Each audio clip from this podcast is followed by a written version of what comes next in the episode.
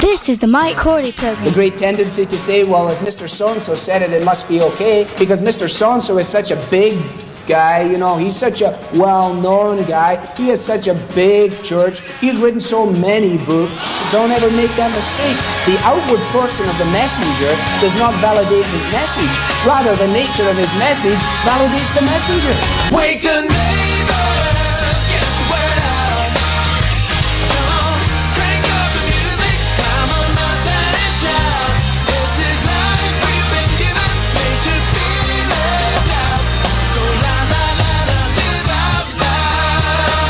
Engaging today's culture with biblical truth. Mike Corley is on right now. The gospel is being preached. Christ is being made known.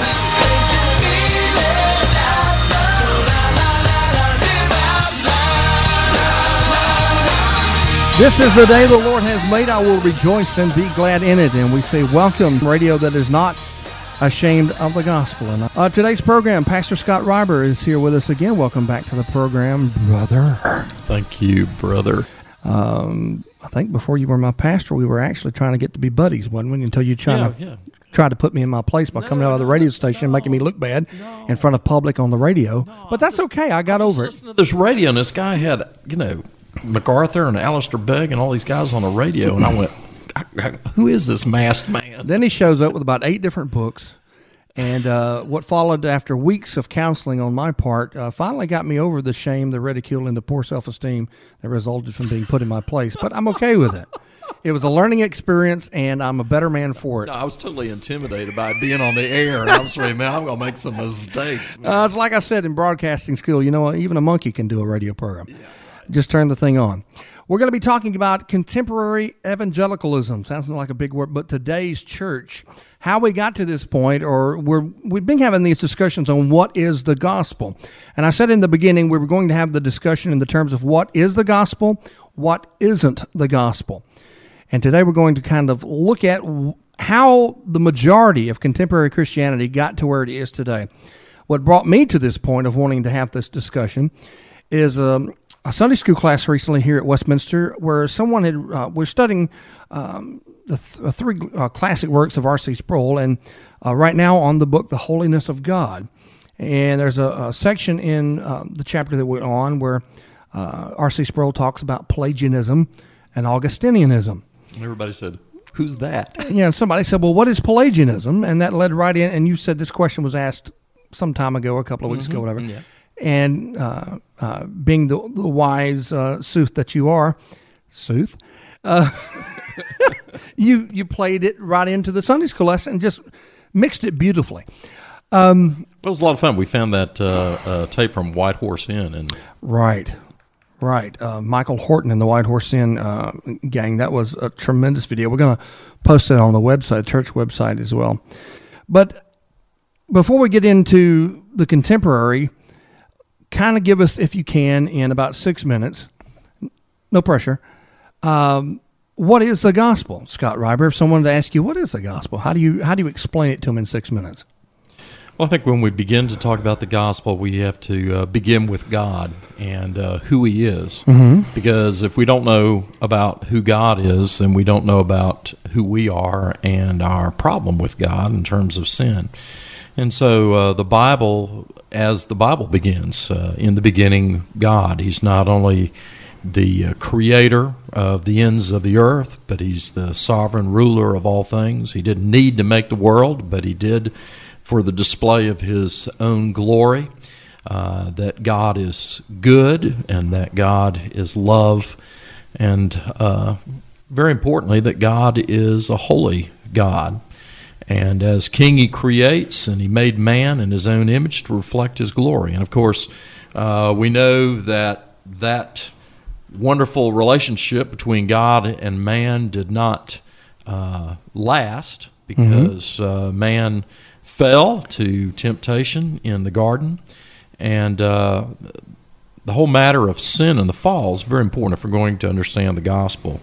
That sin, as is written in 1 John, is the transgression of the law. And we sin by works of commission. We do what God has forbidden. Mm-hmm. And then we all have fallen short of the glory of God. We fail to measure up to that standard of perfection, which is seen in God and reflected in His law.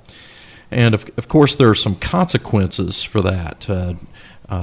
God said to Adam and Eve the day that they ate of that tree, they would surely die. And we know it wasn't kind of a version of taking a bite of the apple and they fell over and croaked. Mm-hmm. But there was separation from God, and that, spiritual death, and of course eventually physical death, separation of body and soul. Right. And unless something intervenes, eternal death in hell, separated from the comfortable presence of God in heaven and exposed to His wrath in hell forever. And so, on the one hand, as God as Creator, we deceive ourselves thinking that we are simply self-existent, independent, can do our own thing. It is we who have made us and not God Himself, right, rather than the other way around. And I'm okay, you're okay, I think I'm okay, my friends think I'm okay, God ought to think I'm okay, and do not realize that I'm dead while I'm living. So knowing who God is, knowing who we are, understanding who our predicament in sin before God. Romans 3 is a great passage. Yes, absolutely. And part of that is that God's judgment upon those who sin. Not only do we have a problem of sin separates us from God, but it has consequences in terms of the wrath of God.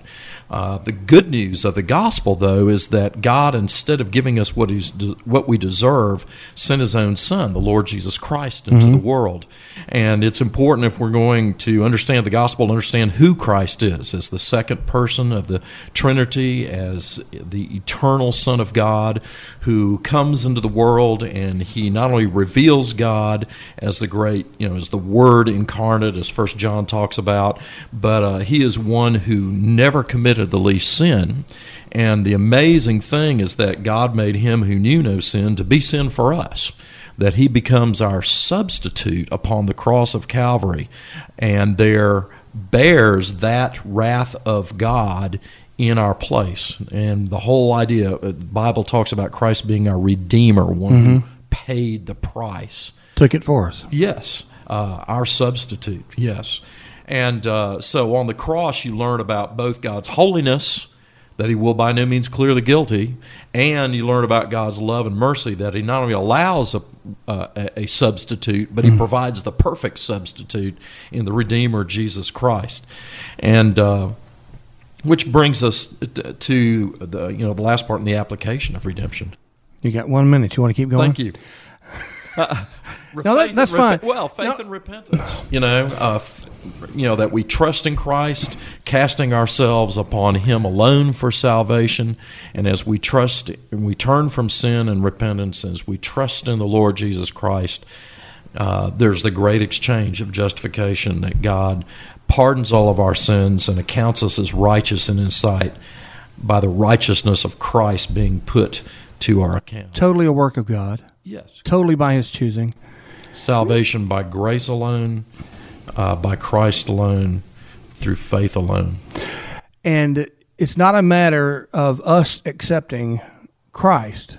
It's a matter of Christ accepting us. Yeah, in so much of the way, Christianity, the gospel isn't about me doing better so much. I mean, there's the call, the necessity of repentance and faith, but those things themselves are the gift of God. The big issue is what Jesus Christ has done, and we cry out to God for mercy that we may be accepted in Him. Let's take a break. When we come back, Ephesians chapter 2. Get your Bibles out. I've had a brainstorm. We'll continue. What is the gospel? Or let's put it this way, what the gospel is and what the gospel isn't.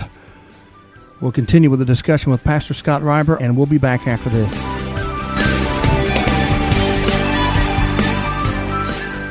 Has become so beautiful. I know I am born again. Welcome back. Pastor Scott Reiber and I are talking about what is the gospel. In a moment, we're going to talk a little bit about what the gospel isn't and kind of look at contemporary Christianity. Now, you brought up the point as we were talking about what the gospel is, and I ask the question, it's not a matter of we accepting Christ, it's a matter of Christ accepting us. And it's, you said it's not a point of me doing better or trying harder, because we can't do enough. We can't ever be good enough. Ephesians chapter 2, verses 8 and 9, everybody, most people can recite it.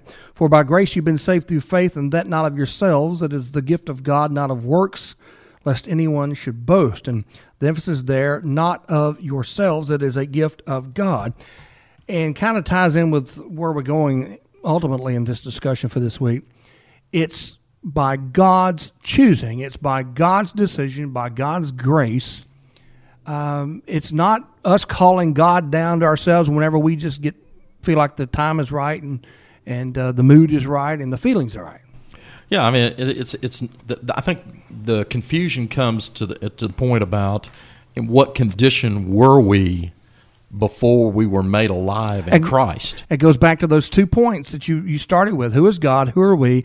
I'll hammer that nail till the cows come home. But well, it's our situation in sin, because earlier in that very chapter which you read, the apostle says, and you he made alive, right, who were dead in trespasses and sins, which tells us, it keeps us away from this notion that it's salvation by the things I do plus what Jesus does, which destroys grace, which destroys the whole matter of justification, which is at the heart of the gospel.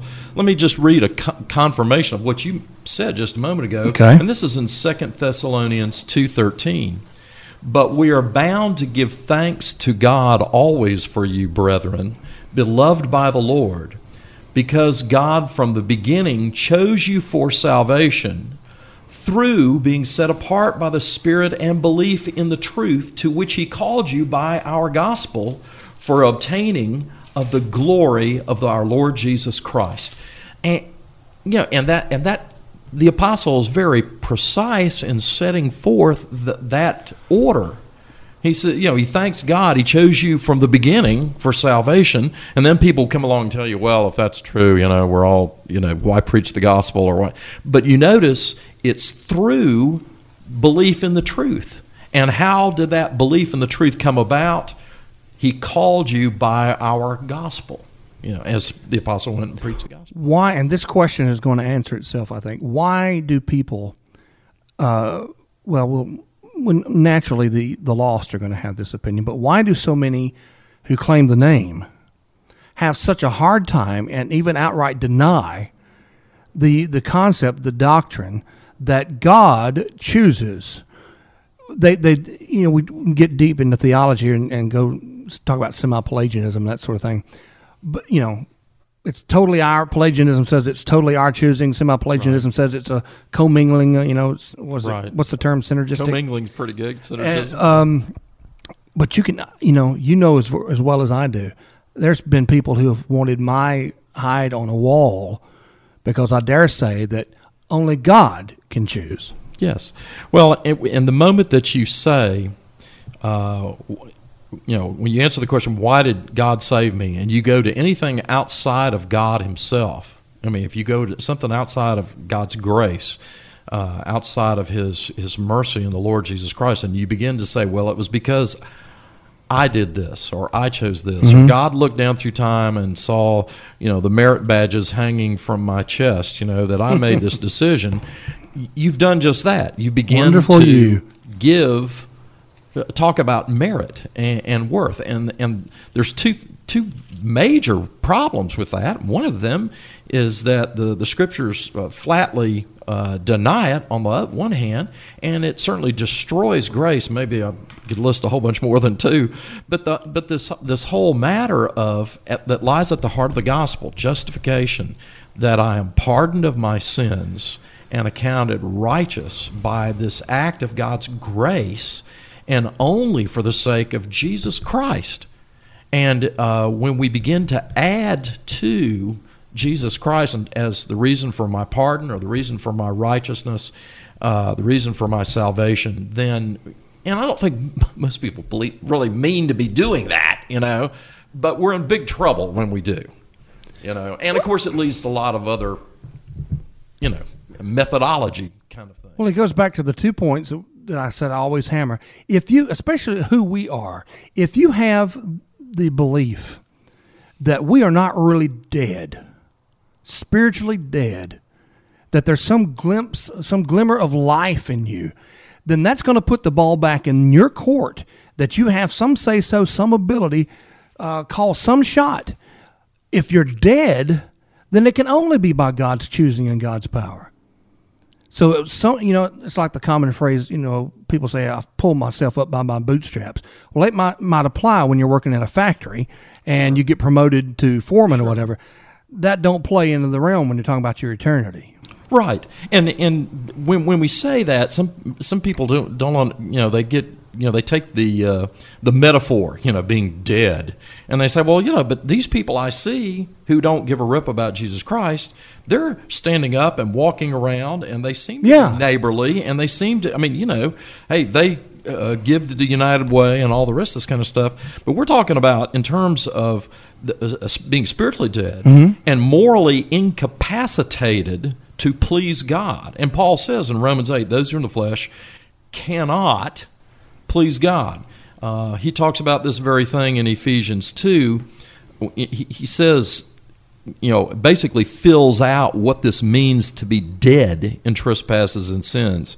He says, you once walked, you lived according to the course of this world, according to the prince of the power of the air, the spirit who now works in the sons of disobedience, among whom all once conducted ourselves in the lust of the flesh, fulfilling the desires of the flesh and the mind, and were by nature children of wrath, just as the others. It doesn't say that we were somehow on some kind of a neutral plane, you know, but we were children of wrath. We were under that common condemnation. Now, you're the scholar here. What? He laughs. He is.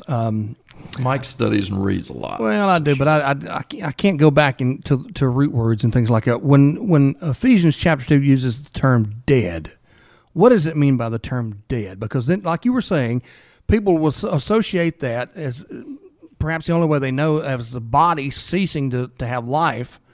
But the Scripture says you were dead in your trespasses and sin, not sick or ailing or wounded or something like that. It says dead. What does that word dead mean there? Well, when we are, just to use the analogy, when a person is physically dead, you could sit the medicine right beside the bed. That was the cure for the disease. But if he's dead. If he's dead, he's dead. You know, there's, you know. Somebody's going to have to come in and pump his chest or something. Well, if he's dead, he's dead. He's been 3 days like Lazarus in the tomb. You can pump his chest. You can pour the medicine on him. You can do all the rest of the kind of stuff. It's not going to make any difference. But the Almighty's going to have to say, come forward. The Almighty's going to have to bring him to life. We're going to take a break. Great discussion. We'll continue when we come back. Pastor Scott Reiber, I'm Mike Corley. Stay right there.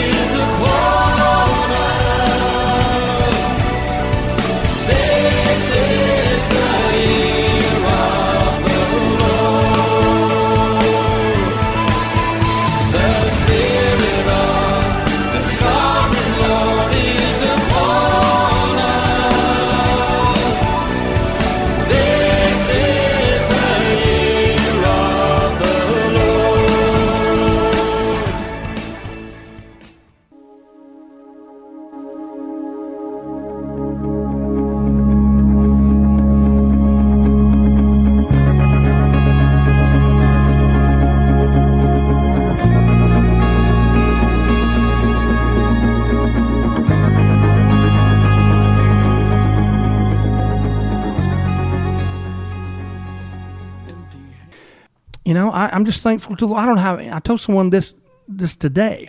I do not know how anyone can have any real sense of assurance if they are not totally dependent and have a knowledge of total dependence on God.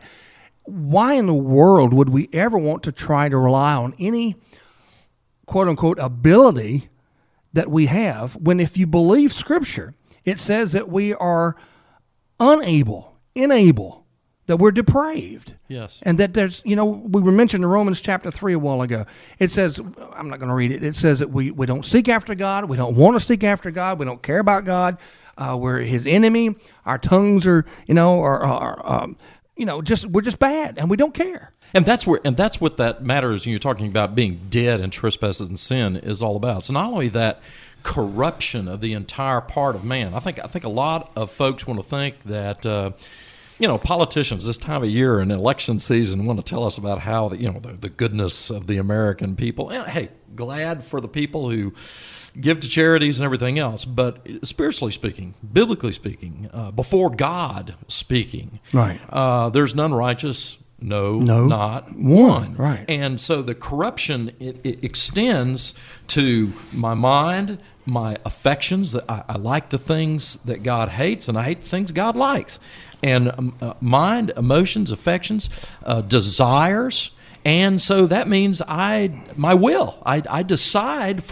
choose those things which are wicked, and that sort of thing. So there's a corruption of the entire nature, but also that whole matter of our inability. And you said it. So those who are in the flesh, says the apostle, cannot please God, and it doesn't say may, or sometimes under the right circumstances, but that's part of what that being dead in trespasses and sins is all about.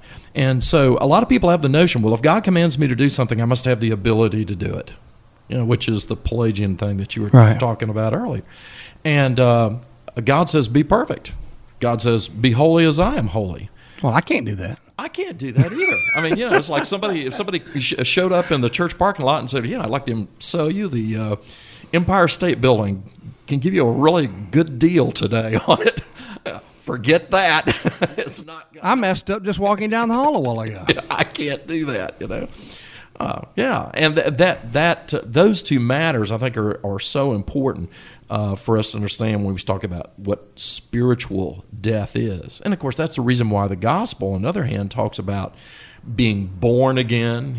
We don't cause ourselves to be born, It talks about being brought for a resurrection, from being brought from death to life. Lazarus, what did he contribute? Well, he was dead. You're dead. So the necessity of God coming and doing a work in a person's heart. Someone who's listening to this program, they've listened to several in this series of discussions we've had, and they may be asking the question or saying to themselves, or would like to tell us if they could get in front of us, what you're telling me, this is them speaking, what you're telling me goes against everything that I have believed all my life. I've always been taught that I accept Christ when I feel like it and when I think the time is right. Or I'm not spiritually dead. There's that glimmer of hope within my soul. Or there's only the hole in my heart that only God can fill. Yeah. And that sort of thing. What do you say to someone who says that? What I've been believing all these years, you're telling me now is wrong? Well, I think J.I. Packer does a really good job of saying, to getting us to rethink that very thing that, the hypothetical person would say here. And that is, when you get down on your knees and you pray for your child, your husband, your wife, your, somebody in your family, somebody you work with, for them to be saved, I don't know of anyone who gets down on their knees and says, well, Lord, I know you've really done everything that's possible to be done, so I really am wasting my time down here on my knees. No, we pray, Lord, save them. Give them eyes, give them ears, bring conviction of sin. May they see the sufficiency and the beauty of the Savior, that they may flee to him, run to him, cast themselves entirely upon him. And by the same token, when you get down on your knees and you thank the good Lord for salvation, we don't say, well, Lord, I know you did all that you could, and it really, the reason why I'm going to ultimately, the reason while I end up in heaven is because I decided to do that. No. Well, that Christians goes against the grain of everything that you've been talking about and reading from Scripture. It goes totally opposite of it. Right, and we'll stand up on Sunday morning and we'll sing it, Amazing Grace, how sweet the sound that saved a wretch like me. I once was blind, but now I see. I once was lost, but now I'm found. We'll sing it, but somehow when it comes to articulating the theology, we don't want to do that. I would say to someone, and trying to be kind about it, because I can be a little rough around the edges sometimes, that if it comes to the point of having to be told this is wrong, or what you believed is wrong, what you were taught is wrong, And you can bear that out by Scripture, not by opinion or, you know, some personal practice, then I would just have to say, you know what? I'd rather be wrong and discover it now than to go through the rest of my life on this earth thinking I'm right. Yeah. Does that make any sense? Yeah, I know. I was raised in a Presbyterian church and heard these things, but I had a really hard, bony head. And I'd been in a parachurch organization when I was at University of Southern Mississippi, and one of the things that happens is if you believe that really ultimately it is up to man, then you change the gospel and you round off those hard edges about repentance and man's inability and what we deserve before a holy God, and you know it's kind of do God a favor and invite Him into your heart rather than you need to surrender. And cry out to God for mercy. Beg for mercy. Yeah. A very, very interesting program. We have one segment left, and we invite you to stay with us. Let's take a break. We'll be back.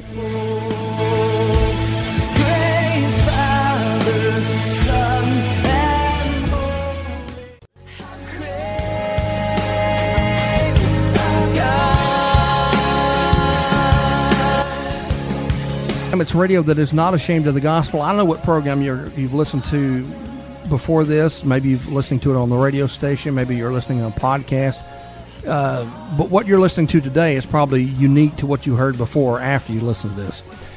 We're talking about Scott Reiber and I sitting at a table here in the church, microphones on, and we may plan out a strategy or direction that we want to go, but we may not go that direction. We kind of talking about contemporary evangelicalism and how, and we'll do that over the course of maybe next week or week after that. It doesn't make any difference. If the Lord comes or we die, it doesn't make any difference anyway. You used a phrase, Scott Reiber, before we went to this last break about rounding off the edges that I think we all do it at some point or to some extent, of rounding off the edges of the truth in order to kind of fit it into our square hole or whatever. Why? And you see that, you correct me, you tell me if you think I'm wrong or go too far. A majority of contemporary Christianity, especially in America, is about rounding off the edges, trying to fit it, trying to change the gospel to fit the way we want to accept it. Would you be safe in me saying majority? Yes, I think so. I think and I think we're reaping the results. I agree with that. Because what we do is we want so bad to be successful, nickels and noses, And I understand there's a good motive there in the sense that I want to reach people for Christ. I want to get a lot of people to fit, but I can't make the gospel more palatable to someone who is in love with the world. And so I take this blood-bought truth of Christ, I take the gospel, and I change it and mold it to make it palatable to those people, because you can come to the point, and this is my great concern, to where, well, to put it bluntly, you butcher that person's soul. I mean, because we have in modern evangelicalism, we have a huge problem where the church looks like the world. Now, you've got some people who are trying to change the gospel to make it into the gospel is about me living a life of obedience, and if I live consistent life of obedience, one day that I'm saved. Now, don't get me wrong; those who trust in the Lord Jesus Christ are His sheep. His sheep know His voice; they hear it and they follow Him. But the reason why they're right before God is not because they're following Christ, but because of Christ's righteousness and His shed blood upon the cross of Calvary. But you understand what I'm saying here, right? Does it make sense? Yeah, absolutely. Others will take and just say, okay, well, we'll simply divide the gospel. We'll divide Christ. We'll present Him as the loving Savior, and you believe on Him unto salvation, eternal life. And if you want sort of the extra super duper Christian life experience and jewels in your crown and a bigger mansion in glory, then you can do the repentance thing and follow Him as Lord. And I myself personally was confronted by that sort of truncation of the gospel by looking at Christ dealing with the rich young ruler.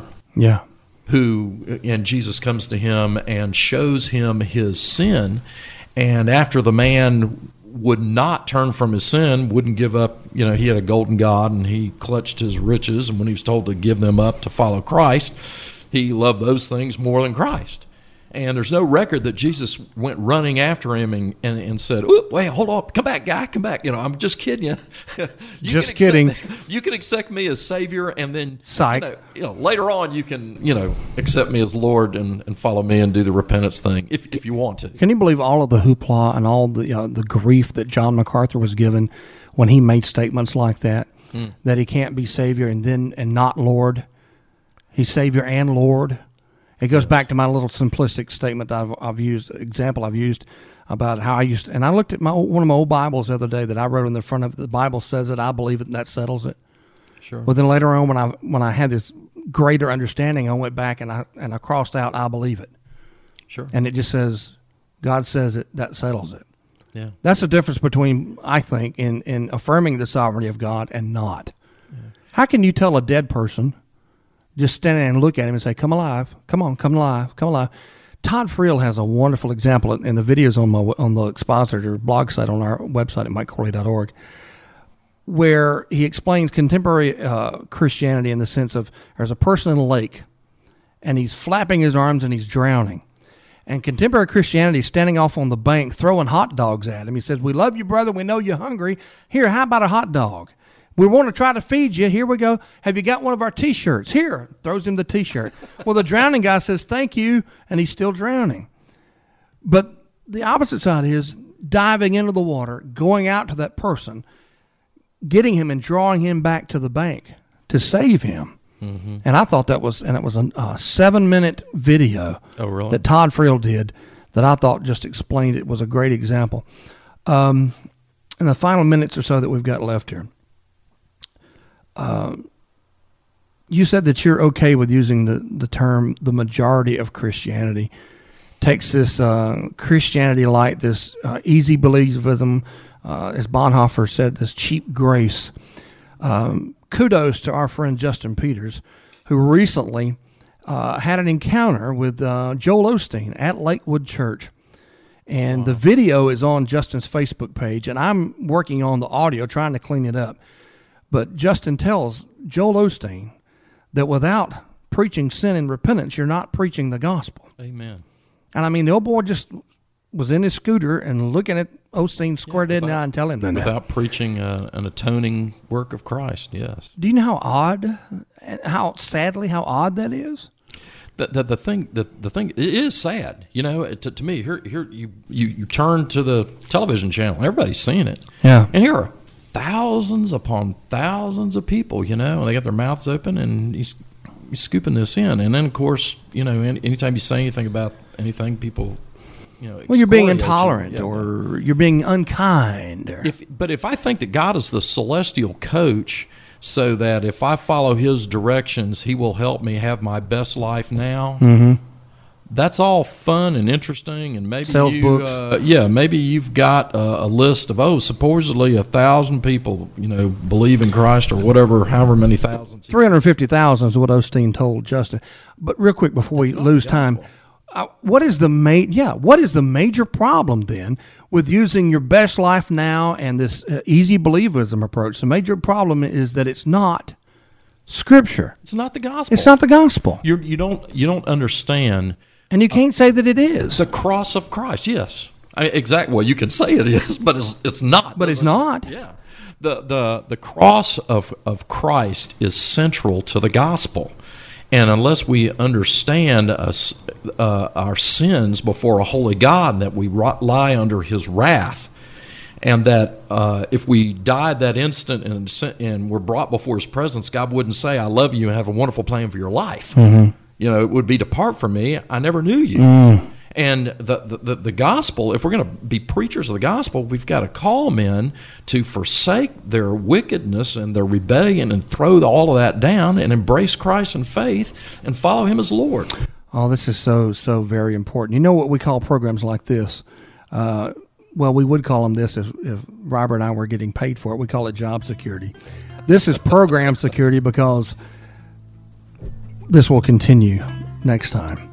Romans 1:16 is where we leave you. As we do always, the Apostle Paul wrote that I am not ashamed of the gospel of Christ, for it is the power of God unto salvation to all those who believe, to the Jew first and also the Greek. Lord bless you. We'll see you next time.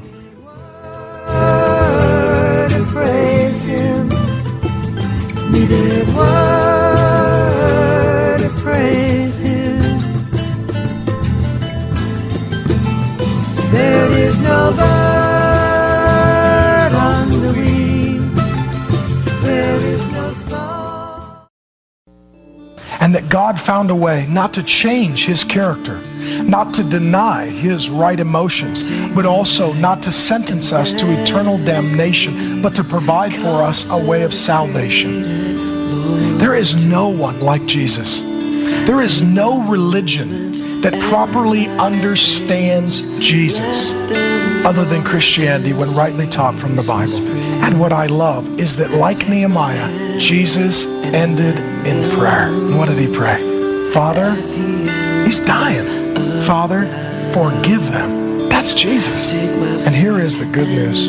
God need not be angry with any of you.